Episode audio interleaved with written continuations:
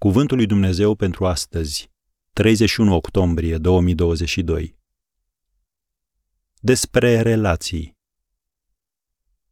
Merg oare doi oameni împreună fără să fie învoiți? Amos 3, versetul 3. Dacă ai relații bune, acest lucru te va ajuta să te avânți prin viață.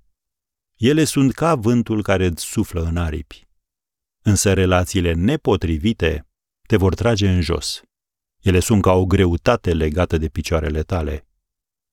Pentru a ști care sunt relațiile bune pentru tine și care nu, iată trei sugestii. Prima. Când o relație scârție, renunță la ea. Trebuie să te împași cu situația. Un proverb spune, când ești în groapă, nu mai săpa acceptă faptul că uneori eforturile tale nu sunt suficiente și că nu poți ajuta pe toată lumea. Faptul că renunți la cineva nu înseamnă că persoana respectivă nu-și va reveni niciodată, ci că Dumnezeu este mai calificat decât tine să o ajute. O a doua sugestie.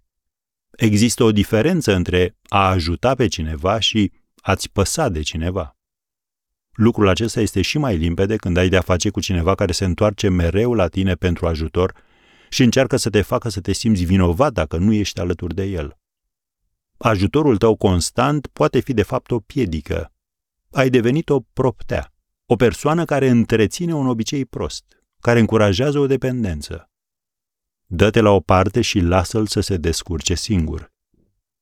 Și a treia sugestie nu lăsa ca teama de a fi criticat să-ți înnăbușe simțul realității. Iată un fapt de viață cu care trebuie să înveți să trăiești.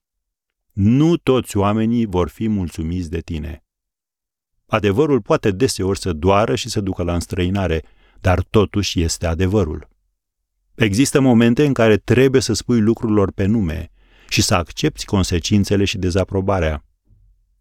Calea cea mai comodă prin care poți evita critica este să spui ceea ce vor oamenii să audă. Dar acest lucru poate însemna să trăiești în minciună într-o relație.